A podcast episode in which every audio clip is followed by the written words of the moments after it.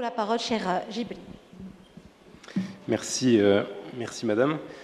Euh, alors, ce que je voulais faire simplement aujourd'hui avec vous à cette conférence, c'est premièrement revenir un petit peu sur mon parcours. Je vois beaucoup de jeunes personnes dans la salle. D'ailleurs, on est tous jeunes si on est là, hein, c'est dans la tête. Et je pense que c'est important que vous sachiez que la profession, les professions juridiques, il n'y a pas que le métier, la profession plutôt d'avocat, de notaire, etc. Il y a aussi d'autres professions qui sont à votre portée, qui peuvent être euh, exercées, comme ce que je fais actuellement. Et donc voilà, moi j'ai commencé par un parcours de juriste assez traditionnel, droit des affaires à Nanterre euh, à Paris, et j'ai fait en parallèle deux diplômes, donc un diplôme en droit et informatique à la Sorbonne et en legal tech à Assas. Donc de plus en plus partout dans le monde, il y a des diplômes comme ça qui se créent pour permettre aux juristes de comprendre un petit peu mieux la technologie, parce qu'il y a un vrai besoin. Il y a un besoin sur deux aspects. Premièrement, c'est la thématique principale de la journée d'aujourd'hui, c'est la technologie appliquée au droit. Donc on a besoin de juristes qui comprennent la technologie pour augmenter les processus juridiques. Deuxième aspect, et donc c'est aussi l'objet de l'intervention de, la chère confrère qui, euh, qui, m'a précédé, c'est plutôt le droit des nouvelles technologies. Il faut aussi des juristes qui comprennent les technologies pour pouvoir défendre et argumenter et conseiller des clients, et pour aussi créer un cadre qui soit favorable et qui ne va pas donc freiner des initiatives qui peuvent permettre à l'humanité de progresser. Donc il y a ces deux aspects-là qui sont à prendre en compte quand on parle de droit et de technologie. Moi, j'ai plutôt viré sur le côté, on va dire, obscur de la force, qui est celui de dire, je vais rentrer dans la technologie, je vais essayer de développer des applications.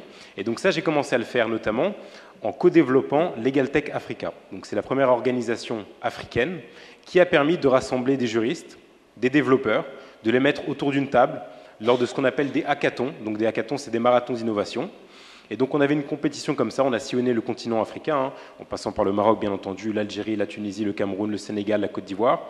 Et on a pu comme ça analyser quelles étaient les tendances, qu'est-ce qui se passait aujourd'hui concrètement dans la legal tech, des startups, des initiatives qui sont montées, voilà, sur plein de thématiques très différentes. Et j'ai identifié une startup assez prometteuse du côté de nos amis les Algériens. Une plateforme d'intelligence juridique. Donc l'intelligence juridique, selon moi, c'est la capacité pour une plateforme de donner une information pertinente selon la requête qui est faite par, en général, un professionnel du droit. Et donc il y avait un espèce de mini LexisNexis, en l'occurrence qui s'appelle Legal Doctrine, qui avait comme mission, qui s'est donné comme mission, de rendre le droit algérien plus accessible. Donc c'est un moteur de recherche. C'est vraiment une capacité pour les juristes de trouver les textes de droit intéressant. Et vous savez très bien, même mieux que moi, dans notre continent, on a un grand besoin d'accès au droit, mais pas uniquement à la législation, parce que la pyramide, la hiérarchie des normes est parfois un petit peu inversée. On va retrouver parfois des circulaires, des arrêtés, des textes qui normalement sont en dessous des, des lois, qui ont des portées beaucoup plus importantes ou qui viennent contredire la loi. Et donc la valeur ajoutée de cette plateforme-là, que j'avais rejoint, c'est aussi de donner accès à ces textes qui ne sont pas forcément simples à trouver, parce qu'ils sont émis par des, juridictions, parfois même ils sont assez, assez confidentiels, et les avocats aussi en jouent pour facturer ne serait-ce que l'accès à l'information. Et donc, ce, on va dire, cette, cette période de deux ans que j'ai passée m'a permis de bien comprendre au niveau de l'intelligence juridique sur le continent quels étaient les enjeux. Donc, accéder à l'information, pas uniquement la loi, parce que la loi, normalement, quand même, elle est assez accessible, mais surtout sur les textes d'application, les circulaires, etc., etc. Ensuite, je suis revenu à Paris. J'ai rejoint une autre start-up qui est dans la même veine que ce que fait LexisNexis aussi. C'est un moteur de recherche en droit de l'arbitrage, Mundi. Donc ça, c'est du droit international, mais la, problématique est la même. On a besoin d'accéder aux sentences, on a besoin de comprendre ce qui se passe sur un contentieux euh, arbitral. On a besoin d'une base qui est spécialisée. Et donc ça fait référence à ce que euh, notre intervenant de Lexis disait ce matin. Ce qui a de la valeur pour les juristes aujourd'hui, ce n'est pas de l'intelligence artificielle générale, c'est de l'intelligence artificielle contextualisée parce que vos exigences sont extrêmement pointues. C'est aussi l'un des éléments qui fait que l'adoption des technologies est assez lente au niveau des départements juridiques. Ce n'est pas que les juristes ne soient pas modernes, c'est qu'il y a un niveau d'exigence qui est très élevé. Et si on doit revoir à la virgule près un document qui a été généré ou euh, une autre analyse qui a été effectuée, on va perdre plus de temps qu'on va en gagner. Et ensuite, j'ai rejoint donc une entreprise dans laquelle je travaille actuellement, qui assemble un petit peu tout ça, et qui est plutôt sur l'aspect process juridique. Donc ça, c'est Daily Trust. Et là, il y a vraiment des outils un peu plus, on va dire, euh, euh, transversaux, comme par exemple du contract management, la, capacité de gérer des contrats de manière assez digitalisée, avec de l'IA aussi, pour trouver les informations, pour avoir des alertes. Litigation management, corporate governance, donc ça c'est vraiment la gouvernance numérique pour les conseils d'administration, les comités, et ce qu'on appelle entity management. Donc ça c'est plutôt la partie juriste corporate. Donc voilà en quelques mots, rapidement, mon expérience qui m'a permis de sillonner le continent, de voir concrètement aujourd'hui ce qui fonctionne sur le continent en termes de legal tech, et euh, voilà, de partager cela avec vous euh, aujourd'hui. je vous remercie, cher Géblé, pour le partage de votre parcours, encore une fois, tout à fait passionnant. Peut-être un point de vue un peu plus avancé sur la legal tech en Afrique et le potentiel de développement est ce qu'elle peut apporter en fait aux juristes, parce qu'on est devant un public de juristes, il se pose la question de manière très concrète, qu'est-ce que l'intelligence artificielle portée par les legal tech peuvent m'apporter en tant que juriste? Alors, legal tech, déjà quelques définitions, c'est tout simplement l'utilisation de la technologie pour améliorer l'accès au droit. Donc ça peut être un cabinet d'avocats qui initie, ça peut être une autorité, ça peut être une collectivité locale qu'importe, dès qu'on utilise du droit pour simplifier l'accès, de la technologie pour simplifier l'accès au droit, on fait de la legal tech. Maintenant, l'IA a déjà été très bien définie, donc pas la peine de revenir dessus. Concrètement, les problématiques des juristes sont les mêmes à travers le monde. Qu'on parle d'un cabinet d'avocats qui a besoin d'accéder plus rapidement à l'information et d'avoir la veille surtout sur ce qui se passe en termes de, de nouveautés réglementaires et juridiques, ou qu'on parle du travail d'un juriste en entreprise qui est submergé de travail, qui a des demandes dans tous les sens, des RH, euh, de la partie commerciale, etc., etc., les problématiques sont les mêmes. Il faut faire plus avec moins. Et donc, comment faire plus avec moins En général, c'est la technologie qui permet de le faire. Donc déjà, première euh, valeur ajoutée, on va dire, pour les juristes, l'accès à l'information, capital. Ça, c'est vraiment ce qui fonctionne le plus et le mieux. Et aussi, bien entendu, simplifier les processus et on ne va pas se mentir, très sincèrement, j'accompagne beaucoup, beaucoup de clients euh, de corporate à travers tout le continent africain, du nord au sud, à l'est à l'ouest. Actuellement, en termes d'adoption d'outils, on n'est pas encore à des, outils d'IA assez, assez perfectionnés, pour une raison assez simple, encore une fois, c'est que la digitalisation a pris du temps à venir dans les départements juridiques. Et très sincèrement, aujourd'hui, quand je vais voir un directeur juridique et qu'on fait une petite analyse de son besoin, très souvent, on en est déjà à l'étape de scanner les documents scanner les documents pour ensuite les centraliser. Donc vous imaginez bien que pour ce type d'organisation, d'arriver sur des modèles d'IA assez avancés pour enrichir leurs contrats, etc., ce n'est pas forcément, on va dire, euh, le, pas le plus évident. Néanmoins, ce que je tiens à souligner, ce que j'ai remarqué ici au Maroc, et c'est une fierté, je pense, c'est qu'on a lancé un outil d'IA sur les contrats récemment avec Daily Trust. Et on a fait beaucoup de démonstrations au sein des directions juridiques ici au Maroc. Et en termes d'adhésion, vraiment, c'est extrêmement surprenant. Donc il y a une maturité. Euh, c'est aussi ce qui fait que le Maroc est le quatrième marché mondial pour Daily Trust aujourd'hui, c'est qu'il y a une vraie maturité. Il y a des directeurs juridiques qui sont extrêmement formés, qui connaissent les processus, qui connaissent comment ça se passe aussi, notamment à l'international, et qui veulent implémenter ces bonnes pratiques localement. Donc, en résumé, il y a beaucoup d'enjeux l'accès à l'information, l'optimisation des process.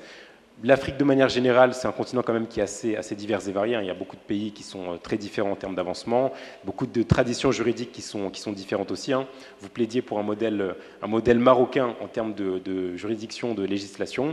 Effectivement, le continent, il est traversé de différentes euh, influences, droit coutumier, common law, civil law, etc., droit musulman. Et donc, effectivement, c'est plutôt à identifier, on va dire, au cas par cas, pays par pays, pour pouvoir voir qu'est-ce qui fonctionne, qu'est-ce qui fonctionne un petit peu moins bien. Mais de manière générale, la vraie tendance aujourd'hui sur le continent, encore une fois, je me répète, mais c'est l'accès à l'information. Donner l'information aux juristes de manière simple, claire et précise, aujourd'hui, c'est ce qui a le plus de valeur. C'est ce qui fait que ce qui nous les personnes qui nous invitent aujourd'hui, c'est LexisNexis, c'est que effectivement, ce qui fonctionne aujourd'hui, encore une fois, sur le continent, c'est cette promesse d'accéder à l'information.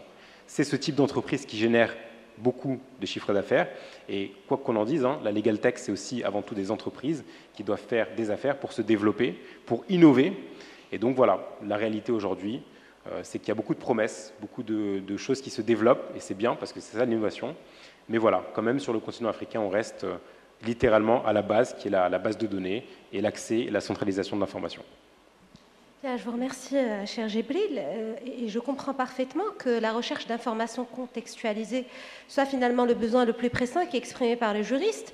On est dans un contexte d'inflation législative d'inflation réglementaire. On est complètement, nous, on est des professionnels du droit, on a du mal à assurer une veille juridique qui serait une veille efficace. Donc effectivement, ça nous permet, lorsqu'on a des outils intelligents comme LexisLexis, qui nous permet d'aller directement à l'information et puis d'avoir des veilles et d'avoir des alertes sur les sujets qui nous intéressent, ça nous allège de tâches qui sont extrêmement chronophages.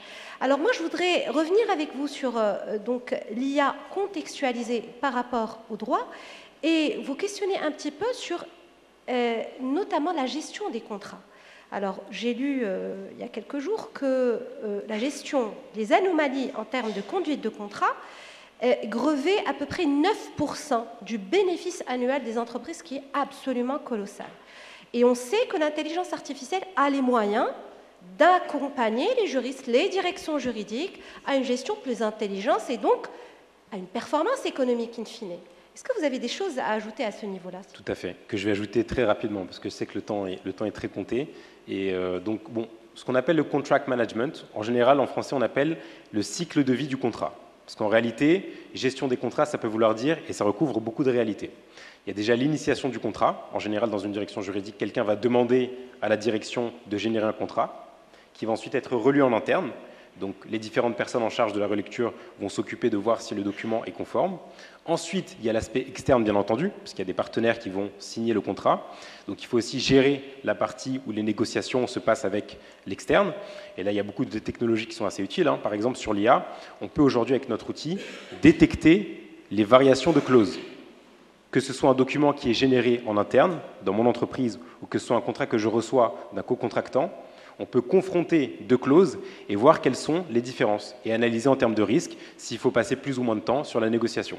Après, on a un closier qui me permet aussi d'avoir mes clauses standards et d'analyser. Donc ça, c'est uniquement sur la phase, de négociation externe. Et puis de manière très générale, il y a ce qu'on appelle le suivi des workflows. Les workflows, c'est des process, c'est des processus. Chaque entreprise a des processus plus ou moins définis. En l'occurrence, par exemple, le contrat arrive, il est relu, il est validé par telle et telle et telle personne. Ensuite, ça passe en signature par telle et telle et telle personne. Ensuite, c'est archivé. Et ensuite, il y a le suivi avec des alertes des différentes clauses importantes du contrat. Et donc tout ça, aujourd'hui, c'est ce qu'on appelle le, CLM, le Contract Lifecycle Management, la gestion des contrats. Et donc effectivement, vous avez cité une statistique qui est assez éloquente. Les contrats aujourd'hui, c'est la base du travail des différents juristes. C'est comme ça qu'on crée des relations contractuelles commerciales.